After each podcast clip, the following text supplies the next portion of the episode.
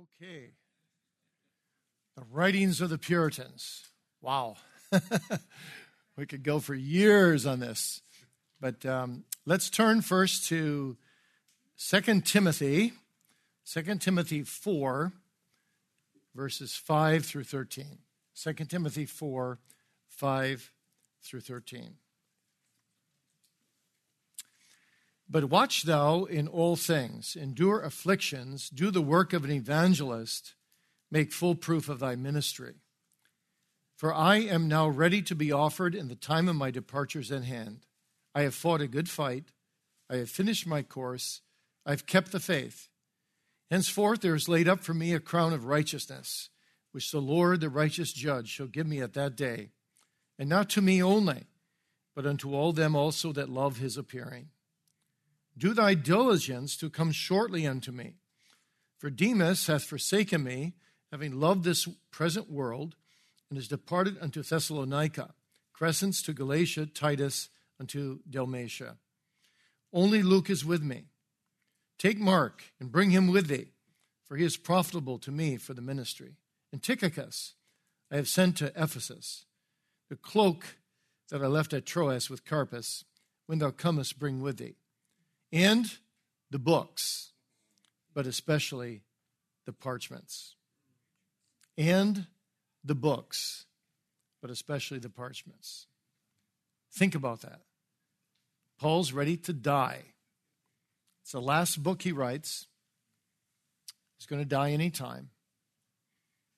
And he says to Timothy, I still want to read good books, especially the parchments, especially the Bible the Word of God. But uh, bring me some good books too. I want to read until I die. So if Paul felt the need to read until he died, and he was the theologian par excellence, uh, maybe maybe we should read until we die as well. And uh, no better group of writers I'm going to propose to you in this talk to read for a daily diet at least than, than the Puritans. Let's pray. Great God of heaven, we pray that as we uh, talk about the writings of the Puritans in this hour, that we would be edified, stirred up, and that thy benediction would be upon this address, that it would do our souls good, our minds good, and that it would make us hunger and thirst more and more for thy truth, that through the writings of the Puritans we would be more conformed to the image of thy dear Son. So bless us now, we pray, in Jesus' name. Amen. Well, I read my first Puritan book when I was nine years old. I uh, was feeling very ill one day, and I prayed very hard to God that if He was really the living God, would He just show me a token of it by healing me? And just like that, I felt completely better after I prayed. It so overwhelmed me as a nine year old boy that it actually brought me under conviction of sin. And uh, I thought, wow, God is amazing. God is real.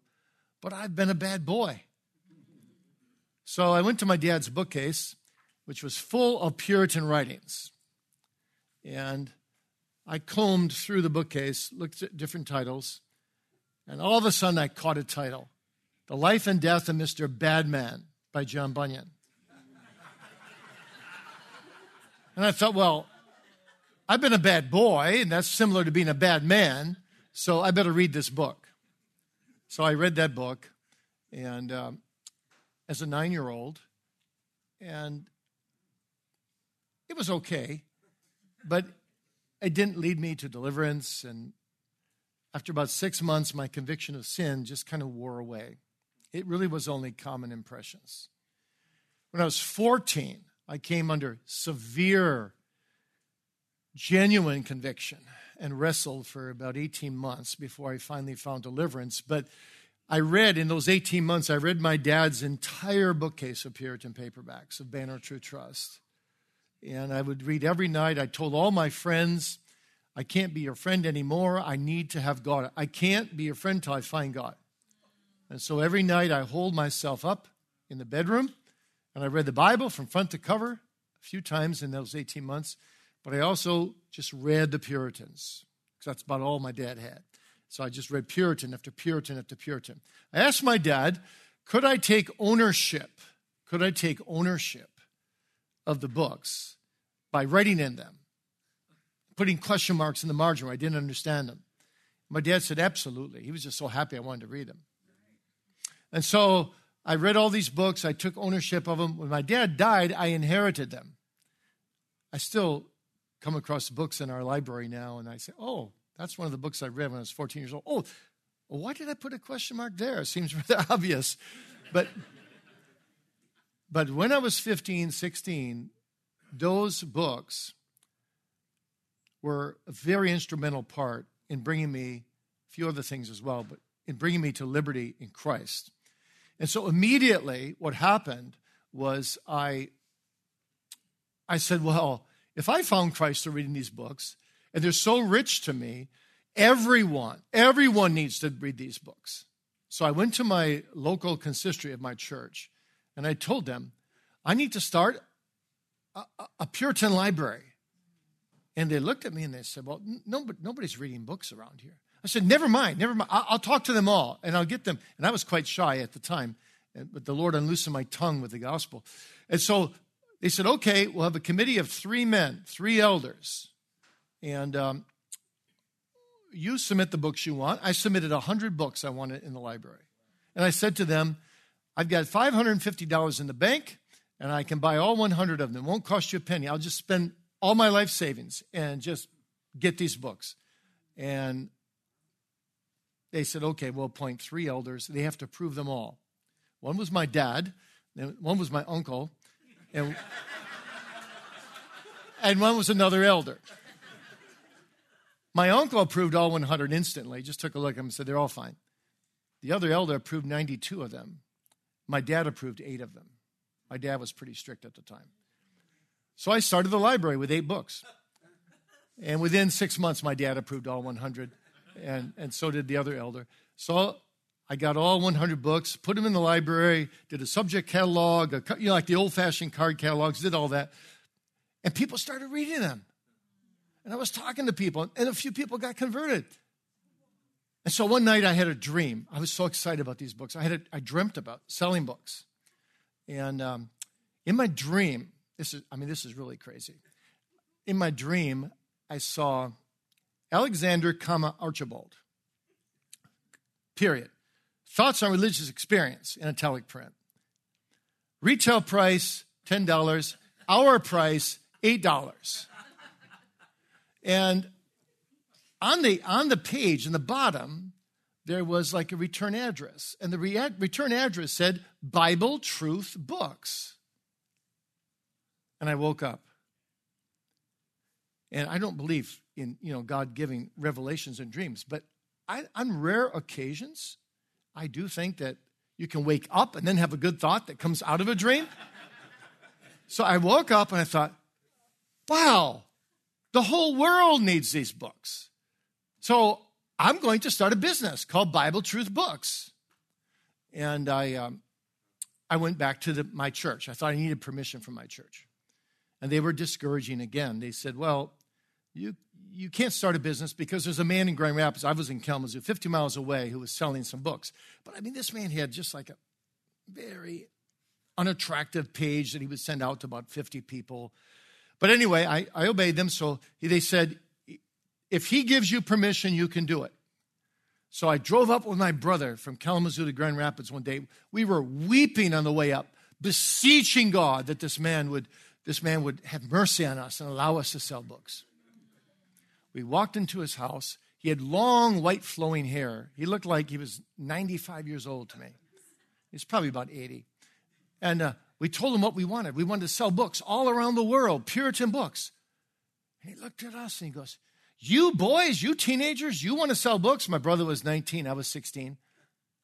I said, Yes, sir. may the whole world be your parish. He said, we looked at him, we were so astonished. We went back into the car and we just wept and wept and thanked God. And we started Bible Truth Books, a nonprofit organization, which, so I started selling Puritan books when I was 16. And then uh, when I was 21, I was accepted for the ministry. And I, um, I, had to, um, uh, I had to give it up, study for four years. Bible Truth Books, by the way, is still going today. But then when I was 25, I was ordained in, in Sioux Center, Iowa, and I was immediately made the president of the denomination's book ministry. So I, I kept selling Puritan books and printing them, and it was I, I put my whole heart into it. I mean, I just put my own money into it too. And but then we had a tragic split in 1993, and all the books were taken away from me, even my own titles. And um, so I said to myself, never again am I going to put all my energy into a denominational book ministry because there's no security that you can you can keep it. And so immediately I started Reformation Heritage Books in, in 93 and uh, as a little hobby and uh, never dreaming that God would bring it to what it is today is, is the leading Puritan book printer uh, in the world by far. Uh, no one even comes close to how many books of the Puritans have been printed than, than Reformation heritage books. Also, the Dutch Puritans. Um, you know, the, the people in the Netherlands, they have translated um, about 700 titles of the English Puritans into Dutch. And the English have only translated three, maybe? up until the 1990s, until I got started in it. I've done maybe 25 or 20. So we're bringing the Dutch, like Brakel, and I'm going to give another talk on the Dutch writings um, tomorrow. Uh, we're bringing them into English.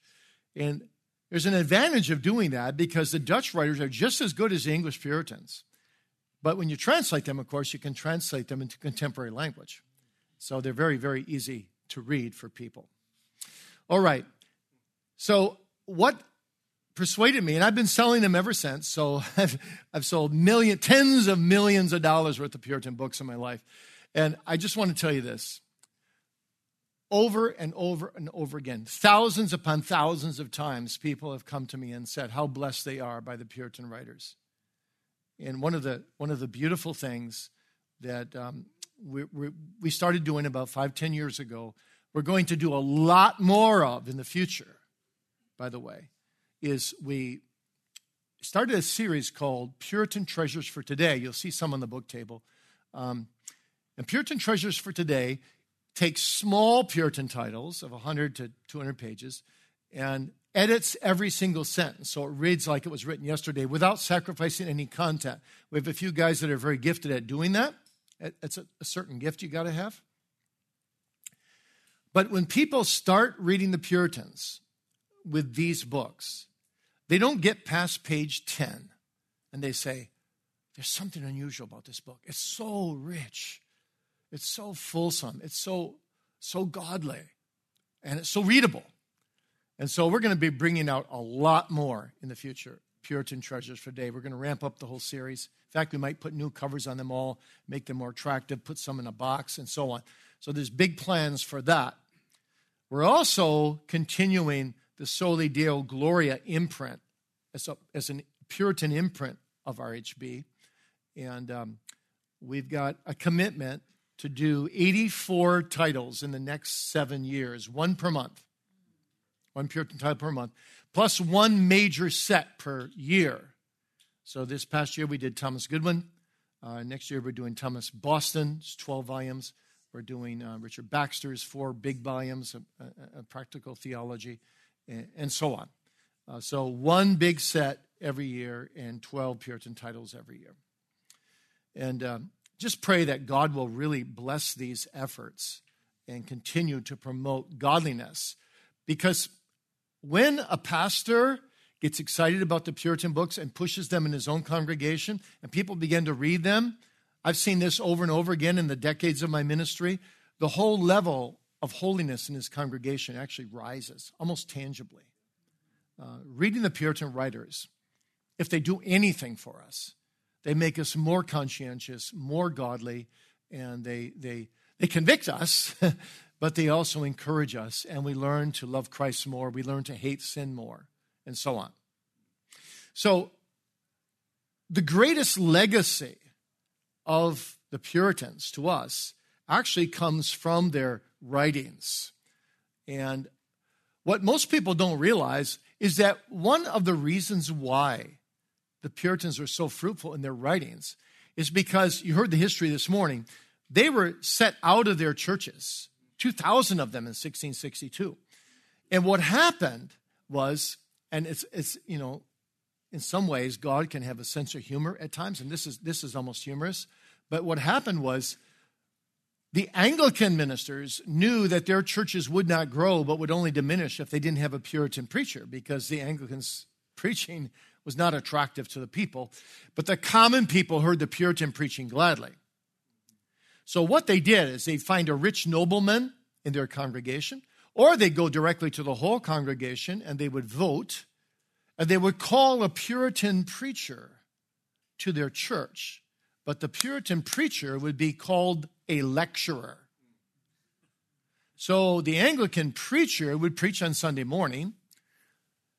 The man he hired, which would be a Puritan for to make sure his church grows, would, would preach on Sunday evening and preach on Wednesday evening. So he'd do two thirds of the preaching, but they would call it lectures. And because they were lectures, they usually followed in order, like an expositional series of some kind. Now, the Puritan lecturers, and William Perkins was a Puritan lecturer for a while, so was Richard Sibbes, a whole bunch of the famous ones you've heard of, they didn't do much of the pastoring because the Anglican preacher was considered to be the pastor. And so they had just basically two sermons to preach per week, and they could then afford the time to write out those sermons in full and package them in books form and send them out to the printer. And therefore, you and I are the recipients today of about a thousand Puritan books and, and hundreds more to come of these Puritan lecturers who, in God's mysterious providence, were given time to write out their books so that centuries later, people could have the benefit of them. So, Puritan sermons became so popular, so popular uh, in written form that publishers couldn't, couldn't publish them enough. There's a man named A.F. Herr who did his doctoral PhD dissertation on the writings of the Puritan sermons.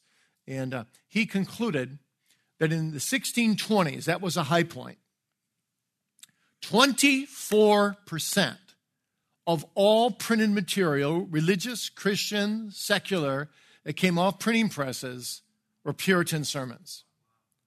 Today, sermon books are hard to sell. I know that as a publisher. Less than 0.01% of Christian books are sermons. And only 2% of all literature that comes off the press at max is Christian in nature. Probably only 1%. 24% Puritan sermons. So I've also done just a, a ton of religious or, or, Christian book shopping in my life to build up our seminary library and my own library. And I whenever I would go over and do conferences in the UK, that's where most of them are, the old antiquarian ones. I would, I would, I would devour every single bookstore in the UK. They all know me. And uh, I would go to one bookstore after another. And whenever I would see an old book in vellum cover, the old original cover, the first year or two I would get excited. My heart would skip a beat. There's an old Puritan. I'd open it up. Ah, oh, it was an Anglican book, still in the original cover. I'd find a book that was rebound or a book that's fallen apart. Now that's when I get excited because they were read by so many people. There's no Puritan book in the UK that you'll ever find in the original cover because everybody read them and they fell apart and they rebound them and they re rebound them and they re re rebound them. They were popular because they spoke to the language and to the hearts of the people. So, in the last 70 years, there has been between 900 and 1,000 Puritan books reprinted. And the book that I wrote with Randall Pederson called Meet the Puritans, which has reviews of 700 of those in it, all the books published up until 2006, as well as many biographies of all the 150 Puritans that have been reprinted. Right now, as we speak, uh, that's my writing project. I'm working with uh, two other guys, including Randall and one other guy, and we're working on doing an upgrade of that book. It probably will take us three years or so. There's been about 300 more titles. So that's going to expand. We're going to expand the biographies, we're going to expand the reviews, and it's going to become a book about twice the size.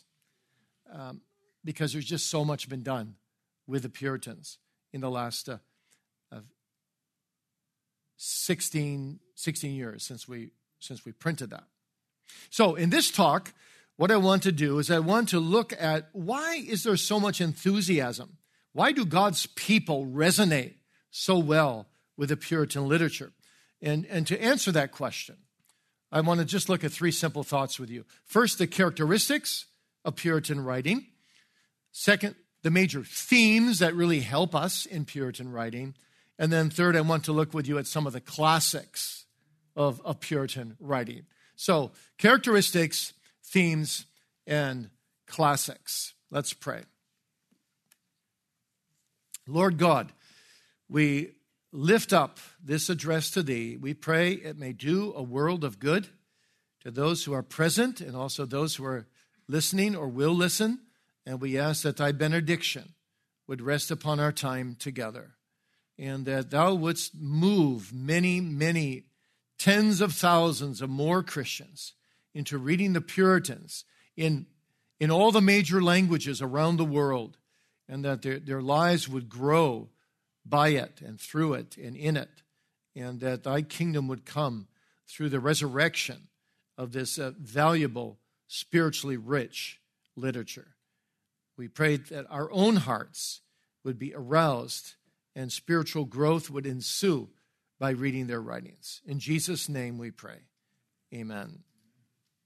All right, characteristics. Number one, of course, the obvious one you expect Puritan writing is incredibly biblical. It's Bible, Bible, Bible, Bible. Uh, they feed upon the word. Their sermons were expositions of the word. They memorized hundreds and thousands of texts as Puritan preachers. They were as familiar with Habakkuk and Micah as they were with Romans and John. I always say to my students, if you want to be humbled, if you're, or if you're getting too proud in the ministry, what you do is you go over to your bookshelf, you take off a, you take out a volume of, of one of John Owen's complete works, and you just spread it open in front of you and look at all the scriptural citations across one page. You'll be humbled. At the command they have of Scripture. These are men who knew their Bibles. They sang the Bible, they, they preached the Bible, they prayed the Bible. When they prayed, they usually used texts from the Word of God. They fed upon the Bible, they, they talked about the Bible, they lived the Bible, their lives were shaped by the Bible. Number two, Puritans were doctrinal. Doctrinal when they preached, they often would have a few pages of exposition of the text, and then they would say something like this. And I'm not saying this is the best way to preach, I'm just saying this is how they would do it. The doctrine we learn from this text is, and they put it in the center of the page. And then the rest of the sermon would be an exposition of that doctrine. So they did do a lot of topical preaching of various doctrines. But to them, doctrinal preaching was biblical preaching because they said all the Bible is doctrinal. Now, that means that they were keen on informing the mind of true doctrine and then applying it to the heart. They understood that a mindless Christianity would soon promote a spineless Christianity. So they didn't try to dazzle their readers or their hearers with scholarship. Rather, they favored the plain and clear statement of God's truth, but it was doctrinal. Thomas Brooks said, starched oratory may tickle the brain, but it's plain doctrine that informs the judgment, that convinces the conscience, that bows the will, and that wins the heart. Don't you just love those Puritan quotes? they could say a, a whole page in one sentence. It's amazing. Third, Puritan writing is not only biblical and doctrinal, but also experiential. And by experiential, I mean they stressed, they stressed how a Christian's life ought to go in his own experience by the work of the Holy Spirit in his soul, how it really does go, which is something short of how it ought to go, and what is the end goal. We're on our way to everlasting glory with Christ. I often use this example to explain what experiential preaching is. When I, when I left the Army, I got another Army story. Somehow I, I never have two Army stories in one day, but here it is. Uh, when I left the Army, my, my boss said to me, You've got to remember if you're called back up to fight, you've got to remember three things. You've been taught to fight, you've got to remember how a war should go. Number two, you've got to remember that wars never go the way they should go. They're always bloody and messy and take surprising twists and turns. And number three, you got to remember the uh, end goal. You're fighting for Uncle Sam. You're fighting for the United States of America. Well, the Puritans would say that's a pretty good paradigm for experiential preaching from a spiritual perspective. We as ministers, we have to preach how the Holy Spirit works in the way that the Christian life should go. Romans 8, no condemnation, no separation, and you're filled with the Spirit. And we're more than conquerors through Christ who love us. That's the way we should live. Second, you also got to preach Romans 7, the struggle with indwelling sin. You see, oh, wretched man that I am. The good that I would, I do not. The evil that I would not, I find myself doing. You got to preach that as well. What goes on inside a believer, which is short of the ideal. And then you've got to preach the end goal, Revelation 21, 22, to, to be with Christ forever in glory. We're on our way to the celestial city to sin, to be sin free in Emmanuel's land. And so you find it over and over and over again in the Puritan writings that preach the work of the Holy Spirit in the soul, how it ought to go, how it does go, and what is the end goal. And so, fourth, their Puritan writing is always practical. Practical. They focus on personal, comprehensive conversion. They don't only say, except a man be born again, he shall not see the kingdom of God, but they developed from Scripture a careful description of all the marks of grace, all the fruits of grace. They know how to describe a true Christian's proper actions at home, in the church, at work, in society. They wanted to take everything the reformers said. By the way, they were thoroughly reformed. But they wanted to sit on the reformers' shoulders and say, we don't have to spend quite as much time as the reformers did explaining justification by faith alone and how to worship. The reformers have done all that work for us. We can now take all these doctrines and we can apply them to daily life. How, how can you be the best possible Christian husband or wife or child or employee or employer? So they wrote 29 books, 29 books on marriage, for example. Actually, Living in a Godly Marriage. This is a book I did with James LaBelle. It takes all 29 of these books, the wisdom of the Puritans, and puts it into one contemporary book for you. Basically, what the Puritans said about marriage. And they were light years ahead of us uh, on marriage. Uh, it, it's amazing when you read their books. So, what you want to understand is that the Puritans are, are just like the Reformers in terms of all the Reformation doctrines but they had the time and the energy and the wherewithal and the passion to take all those Reformation doctrines and apply them to every area of life and say, how do you use that now as a husband? How do you use that as a believer? So in their sermons, you always find near the end uses. Use number one, use number two, objection to use number two, answer to objection to use number two, use number three, use number four, right? They're applying. They are the par excellence appliers of the Bible, of all the writers in human history. And then, fifth, Puritan writing is ecclesiastical. They believed in the centrality of the church in the purposes of Christ. Some people think they didn't care about the church because so many of them left. Well, they left with tears running down their eyes because they grieved over the church's departure from solid biblical truth. They still cared about the church. The more radical Puritans, which we call pilgrims, they said, okay, the church is hopeless. We just, we've just got to start our own churches. But the mainstream Puritans either stayed in the Church of England, if they possibly could without being kicked out. Some of them had archbishops over them that disobeyed Elizabeth's rules or King James rules, as you heard about this morning, and just let them go on their way. It didn't do anything. And others said, you know, like the 2000 kicked out, we cannot agree with these half Romish principles.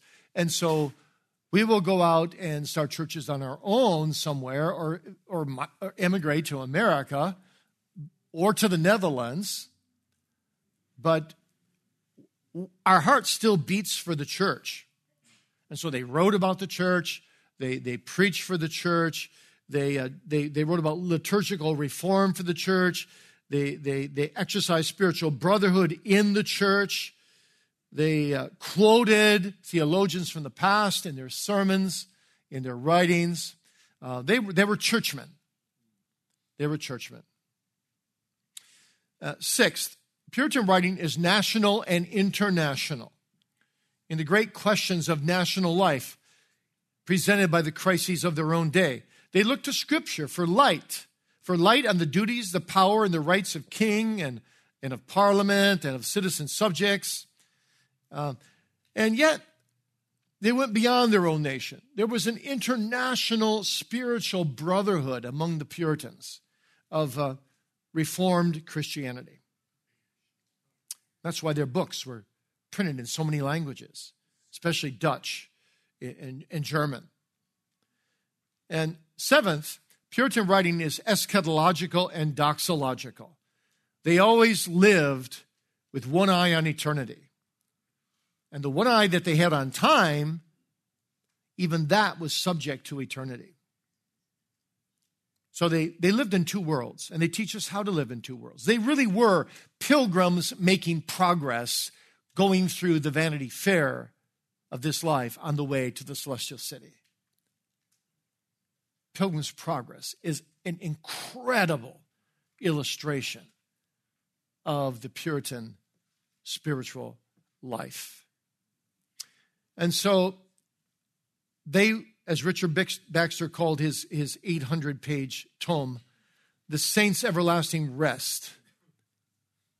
They were longing for that rest in glory. They were longing for the return of Christ, even as they were longing to walk godly through Vanity Fair of this world on their way to the celestial city.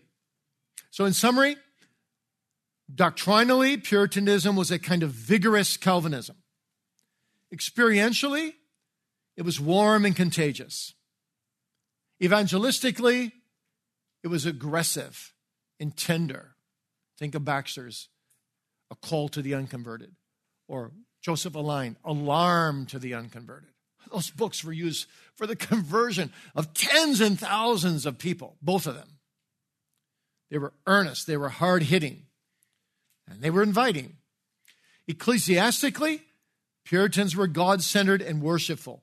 Politically, they aimed to be scriptural and balanced and bound by conscience before God and in their relationships with the king, the par- parliament, and subjects. Perhaps J.I. Packer said it best. Puritanism, he says, was an evangelical holiness movement seeking to implement its vision of spiritual renewal, both national and personal, in the church, the state, and the home, in education, evangelism, and economics, in individual discipleship and devotion, and in pastoral care and competence.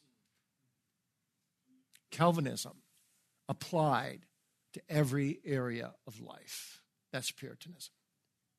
Okay, that's point one. Point two the themes, the themes of Puritan writing. The Puritans had several important themes. I'm just going to run them by you very quickly. Number one, be humbled by the sinfulness of your sin.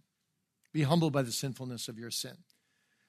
We are guilty both in Adam and we are guilty in our own corrupt nature and deeds. They called sin sin. They taught commonly that the smallest sin is a greater evil than the greatest affliction. You would never hear a Puritan say, I know this isn't right to do, but never. Sin was abominable. Sin, the smallest sin, if unwashed by the blood of Christ, is enough to throw you into hell because God will allow nothing that is less than perfect into the glories of heaven. So the sinfulness of sin should humble us to the dust. If you ever have a low view of sin, you read Thomas Watson's The Mischief of Sin, or Jeremiah Burroughs' The Evil of Evils, or Ralph Venning, The Sinfulness of Sin. Those books will lay you in the dust before God, I promise you. And the Puritan idea was that he who has slight views of sin, as one Puritan puts it, will have slight views of Christ. But he who has serious views of sin will have serious views of Christ. So they knew how to convict consciences. Puritans wouldn't stand on the pulpit and say something that would make you feel guilty and then say, like so many modern preachers, right after they say it, but I don't want to make you feel guilty or anything. No, they wanted to make you feel guilty.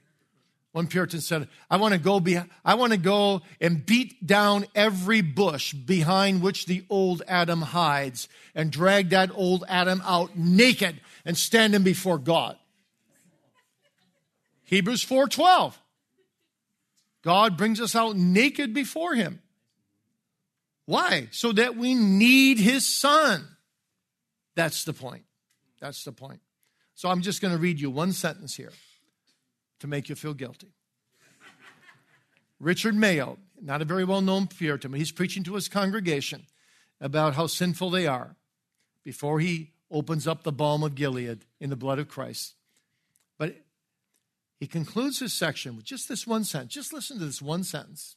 Who preaches like this today? Very few.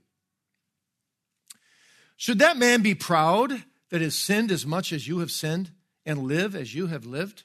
And wasted so much time and abused so much mercy and omitted so many duties and neglected such great means of grace as you have done? Should that man be proud who has so grieved the Spirit of God, so violated the law of God, so dishonored the name of God? Should that man be proud who has a heart, the kind of heart that you have? Do you understand what the Holy Spirit did with that kind of preaching? Convicts people. I need a Savior. I can't reform myself. It's exactly the goal of the Puritans. You wound the conscience, you prick the conscience with the needle of the law, but you tie to the needle the scarlet thread of the gospel symbolizing the blood of Christ. And you wove, you weave the soul, you sew the soul back together, the soul you've wounded, with that scarlet thread.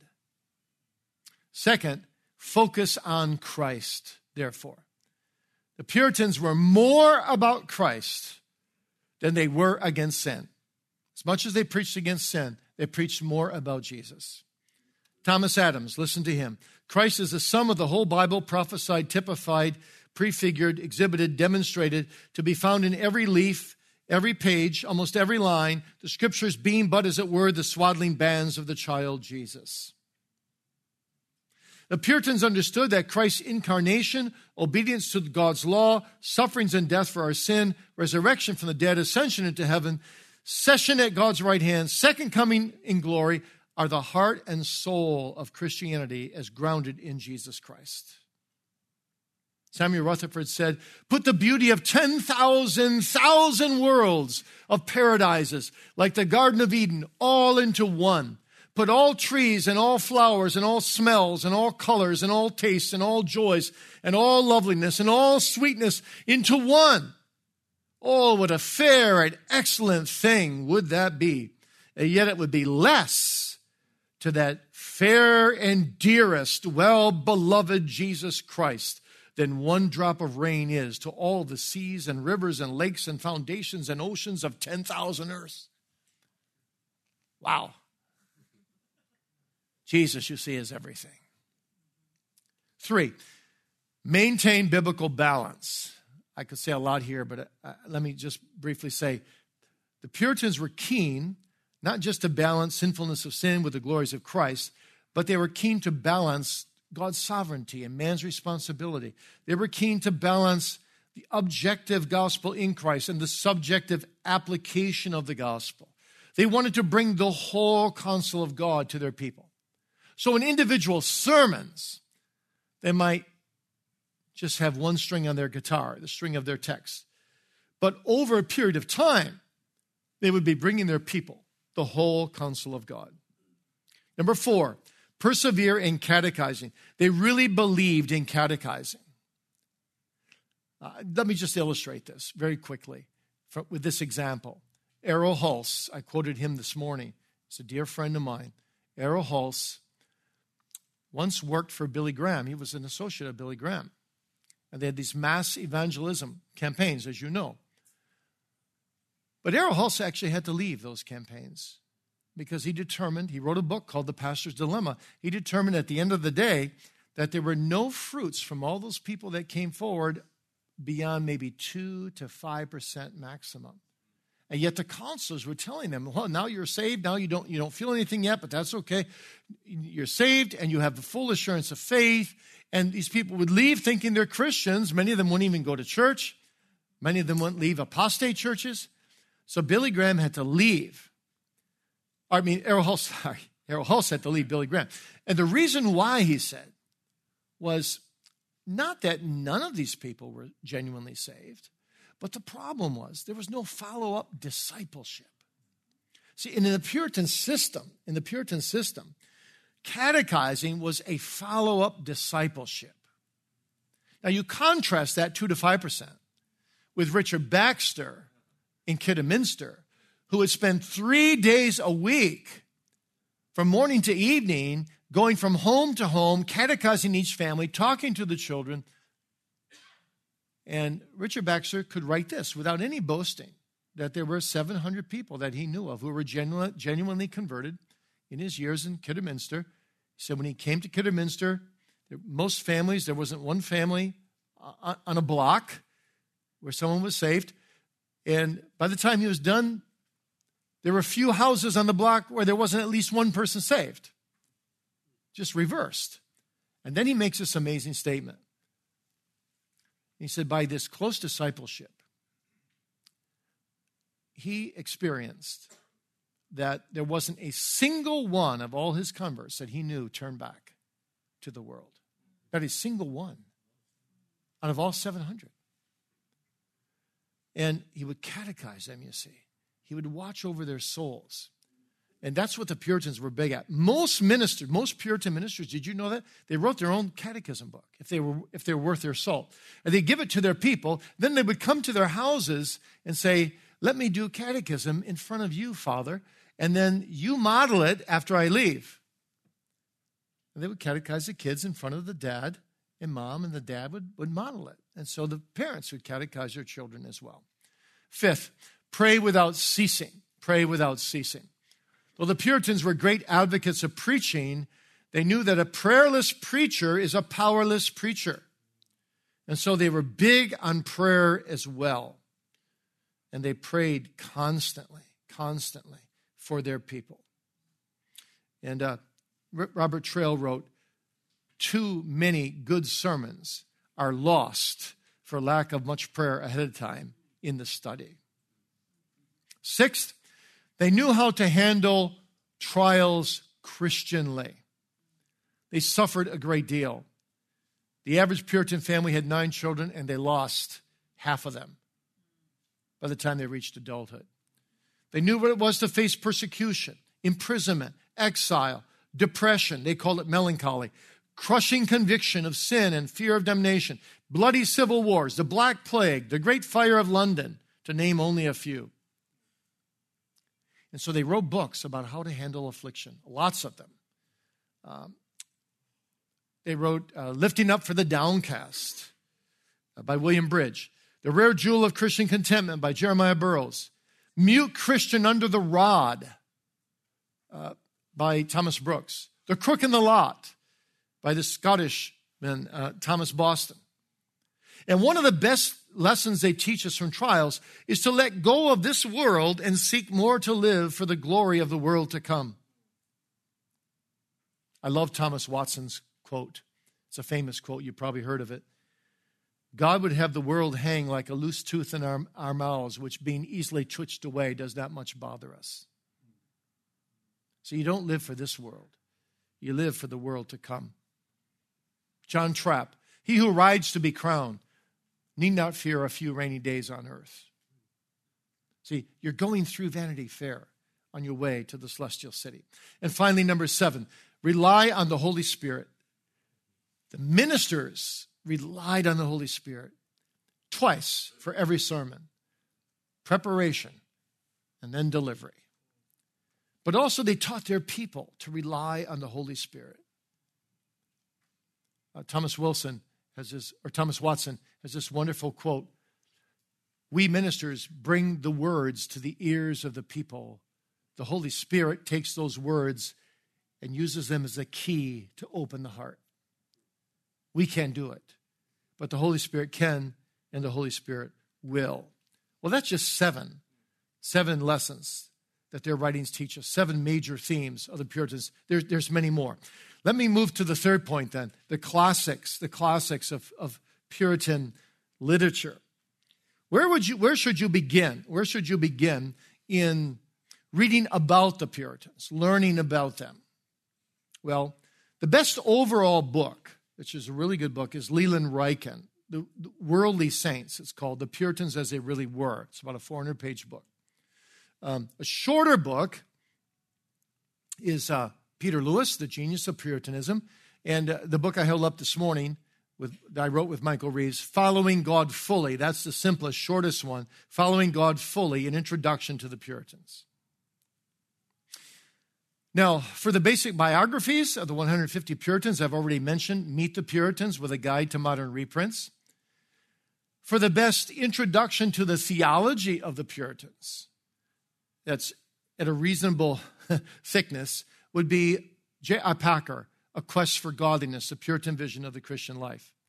But if you really want something more thorough, then get A Puritan Theology, Doctrine for Life by Mark Jones and me. I also have a book called Puritan Reformed Spirituality, which I follow the, the line of holiness from Calvin all the way through the Puritans and look at the English, the Scottish, and the Dutch. And Puritan Reform Theology, my most recent book, historical, experiential, and practical studies for the whole of life. This looks at more than theology in Puritan teaching. It looks at what the Puritans taught about marriage, what they taught about family life, what they taught about how to use time, for example, and other things. Puritan Reformed theology. Now, the Puritans can be difficult to read. And so, this Puritan Treasures series that I mentioned already, here's, here's an example An Honest, Well Experienced Heart, The Piety of John Calvin. Um, this, this gives you some, some simple writings of, of John Flavel. But the Triumphing Over Sinful Fear by Flavel, or uh, Stop Loving the World by William Greenhill. These are all little books where every sentence is, is edified. I recommend you start there if you, if you uh, have never read the Puritans and you find reading old words to be, to be difficult. Now, if you have uh, no problem reading a simple Puritan in the original that he wrote it, but you still haven't read much of the Puritans, I would begin with Thomas Watson. So, what, what I'd like to do in, in the last uh, uh, 12 minutes here, I'd like to just give you uh, 12 Puritan books, starting with authors, starting with the simplest and moving to the more difficult. And uh, I hope that um, you'll, you'll find this, this, this helpful. Um, I, have to, I have to pass by dozens of other Puritan writers, of course.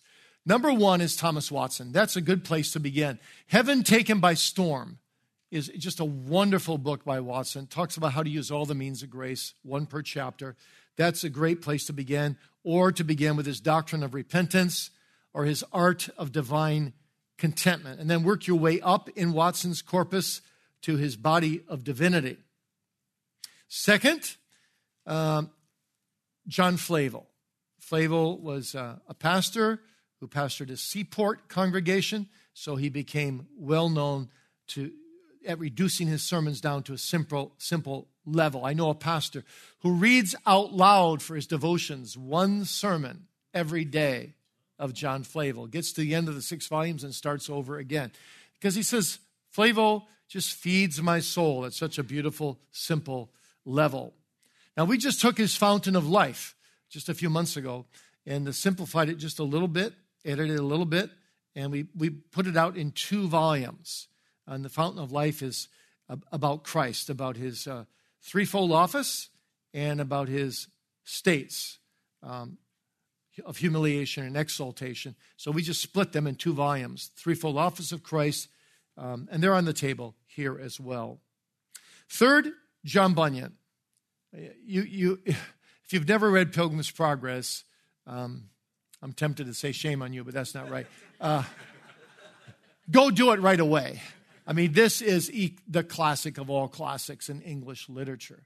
And uh, it's so full of spiritual instruction. As I said, my dad read it to us every single Sunday night for all 20 years I was home. And uh, our kid, the kids would sit around in front of him and he would, he would teach us with tears coming out of his eyes about how God works in the soul as we would pepper him with questions throughout this story. Uh, it's, it's just a wonderful, wonderful book. But, but John Bunyan wrote 60 books, and uh, he wrote most of his books in prison. And, and he wrote them just with the Fox's Book of Martyrs in a Bible. Uh, it's unbelievable. And he wasn't, he was the only Puritan just about that wasn't educated. I mean, extraordinary gift. And uh, he can still speak to your heart today. His book on the intercession of Christ is, is amazing. Number four, George Swinnock. Uh, you might want to try his Fading of the Flesh and the Flourishing of Faith which uh, we have in the Puritan Treasures uh, simple volume. The Christian Man's Calling by, by Swinnock is two full volumes. Christian Man's Calling in every area of life. Number five, Thomas Brooks. Brooks was my, when I was 15 years old, uh, Watson was my favorite Puritan. Then when I was 16, it became Brooks. And when I was 17, it became Thomas Goodwin and it stayed Thomas Goodwin until I, about five years ago. Now I'm, I, am i am probably in, more into Anthony Burgess. But uh, Brooks is very, very colorful writer, full of illustrations. His precious remedies against Satan's devices should be must reading for every Christian to understand the, the devices of Satan. His Heaven on Earth, which is a treatise on assurance of faith, ought to be must reading. He's got a whole volume of 500 pages on how to grow in holiness. Just a wonderful writer. Number six, Samuel Rutherford. Samuel Rutherford. What a writer he is. I kept his letters. He's a Scottish Puritan with a small p. I kept his letters, the original volume of 600 pages, on my nightstand for 20 some years. And whenever I was the least bit down, um, before I go to bed, I'd, I'd, I'd, dip in there and read a couple letters of Rutherford. He, he just lifts you up by, by, by just Every letter is filled with Christ and uh, movingly filled with Christ. If you want a book to encourage you, read, uh, read Rutherford's letters. Now, the next three, oh, by the way, I should also tell you that um, Reformation Heritage Books, and this is very exciting to me, we've got a nine year project that we just finalized about six months ago, and it's to do the complete works of Samuel Rutherford in 13 volumes, averaging 921 pages per volume. And this includes the translation. 25% of his corpus is still in Latin, including a systematic theology in Latin. How that's possible, I don't know. But we're translating it right now. And we want to bring, we want to bring the whole corpus of Rutherford uh, into print. Now, the next three writers are at a medium level. One is William Perkins. I talked about him this morning. His 10 volumes are now available. They're worth their weight in gold. I had the privilege of being editor of the whole series. I said to Derek Thomas and to one of our proofreaders who proofed them all, I said, We three are probably the only three people in the entire world that have read the complete works of, of William Perkins. But I hope there's going to be thousands more very soon because now you can read them in plain, plain English. Um, Perkins is great. He was the father of Puritanism. He, he has it all. He has it all. He's a mixture of everything. He's a great expositor, a great preacher, great in the experiential end, great in the objective, subjective end. Um, his, his work called Golden Chain of how the Holy Spirit works in the soul is, is simply a masterpiece. His art of prophesying is the basic homiletics textbook that the Puritan pastors, even some other pastors, used in England uh, for generations. And it's just a 200 page book. Eight, Richard Sibbes. Richard Sibbes. What a godly preacher he is. His bruised reed has helped many wounded souls to find peace in Christ. Nine, Anthony Burgess, now my favorite Puritan. I want to, I want to redo all of his writings. I want to bring out his entire corpus too, if the Lord spares me. Um, we just printed his 145 sermons on John 17. 145 sermons on John 17 in two volumes. And he never repeats himself. It's a wonderful, wonderful set of books. Um, his work on assurance of faith, which we have printed in one of the Puritan treasures for today, every sentence edited. I, I did that one myself. Um, he, I'm convinced he's the very best Puritan on the doctrine of assurance of faith of the 40 some Puritans that wrote books on the subject. The last three Puritans are the most difficult to read, but rewarding. So if you if you if you can read Perkins and Sibbes and Burgess, by that time you're ready to read Charnock, Goodwin, and Owen. Charnock's classic is, of course, The Existence and the Attributes of God, uh, the greatest work ever written on the attributes of God. It's massive, it's a bit scholastic, but it's richly biblical and warmly applies the attributes to daily life. Mark Jones, right now, who co authored a Puritan theology with me, he is editing this work for Crossway. It's supposed to come out in about a month. So that will be good. That will make it more readable. And he, he footnotes all the different people mentioned by Charnock. So that's, that's the addition to get when it comes out. RHB will have it probably at almost 50% off because we will buy 1,000 copies or more from Crossway. Uh, 11, Thomas Goodwin. Thomas Goodwin. He's deep, spiritually deep, rich. Uh, Christ the mediator, Christ set forth, and the heart of Christ in heaven towards sinners on earth are three of the best books ever written about Jesus. An unregenerate man's guiltiness before God in respect of sin and punishment is the most powerful treatise I've ever read on original sin and the guilt and total depravity of fallen mankind. And 12, John Owen. Now, most Christians today who are really into the Puritans, probably 75% of them, would pick Owen over Goodwin. I'm one of the oddballs. I pick Goodwin over Owen, but I still love Owen. Owen is a great, deep spiritual writer. Uh, his volume two on communion with distinct persons of the Trinity, 400 pages on how to commune with the Father, and then the Son, and then the Holy Spirit, is a masterpiece. His mortification of sin is a famous classic. His work on Psalm 130 is one of the most experiential books you could ever read. His spiritual mindedness and on and on it goes. Crossway is actually doing his complete works, 16 volumes of his works right now by Banner True Trust, and seven volumes on Hebrews. That's 23 volumes, and the one volume on biblical theology. 24 volumes is his present corpus. I think that Crossway is doing a set of 48 volumes. And they found other work, Crawford Gribben found other works of John Owen that had never been printed. And so all of that's coming. It's beginning next year. I did for Crossway the volume of Owen on mortification of sin. And that's going to come out in a beautiful edited series of books with lots of good footnotes to help you and 40 page introductions explaining the book and the context and so on. It's going to be amazing. So save your pennies. Um, now, in addition to these, I want to just mention that there are Dutch and Scottish and uh, uh, and, and Puritans are just post Puritan that you cannot possibly not mention in a list like this. I'm just going to give them to you in, in three, one minute each. Well, Wilhelmus à Brakel is one of the leading Dutch further Reformation divines. His Christian's Reasonable Service, which I edited over a six year period, Bart Elshout translated, a great Dutch translator, into English. Um, we've sold over 30,000 sets of that. That's the book I said I would take on a desert island. It is, it is an incredible systematic theology with practical applications of every doctrine at the end of every subject.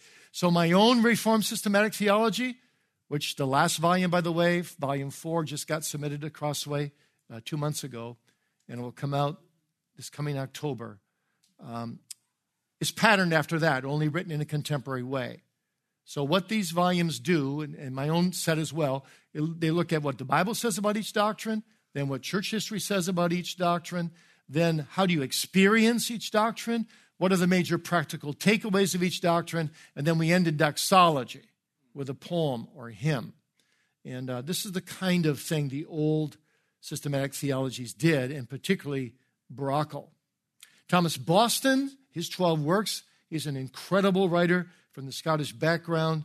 Uh, his Human Nature in his Fourfold State is a classic. And then Petrus van Mastricht, which John Owen said his systematic theology of seven volumes is the best thing ever written by any man in the history of mankind other than the Bible. Jonathan Edwards said that. That is finally being translated from Latin. And I have the privilege of being the editor of that. And uh, I just completed volume four. And the translator, Michael Spangler and Todd Rester, are doing a fantastic job. Uh, you'll see volumes one through three on the table. I, I saw the whole pile has gone down already, two thirds, but there still be a few there. But this is an incredible set of books. But this is a high level systematics. It's not for uh, novices. It's a high level systematics, packed full of substance, every single sentence, but also written not just for the mind, but also for the heart. We hope to complete all seven volumes by 2026, the Lord willing. And then finally, of course, Jonathan Edwards. The big debate always is he a Puritan? Is he not a Puritan? Well, the Puritan age ends in the early 18th century. Edwards lived to be until 1758. Some ways he is, some ways he isn't. I usually include him in, as the last Puritan. And um, Edwards' writings are, of course, absolutely fantastic. Yale has been reprinting them at $155 a volume. They stopped after volume 26 because they couldn't sell that many, couldn't sell enough for the price they're charging. And there's 48 more volumes that haven't been printed of Edwards' writings. And we have them all in edited form from Yale. And Yale has given us permission to reprint them. So we're going to be starting that in the next couple of years, uh, reprinting a lot of the unprinted works of Jonathan Edwards. All right, finally, conclusion. This literature is so rich, can do so many people so much good. So, what I'm going to ask of you to think about is why do you go out and give Christmas gifts at the end of the year to anybody that's not a book? I can save you so much time and so much money. We got steep discounts. You can just come to our table. You can load yourself up with Christmas gifts, and you have so much more time for your family come December. And you do so much more good by giving good books to your friends. Let's pray. Lord God, we thank thee so much for Puritan writings. Please use them Please bless them to our souls, the souls of our families, the souls of our church members, the souls of our friends. Help us to feast on these incredible riches and that our souls may make gain thereby. We pray in Jesus' name. Amen.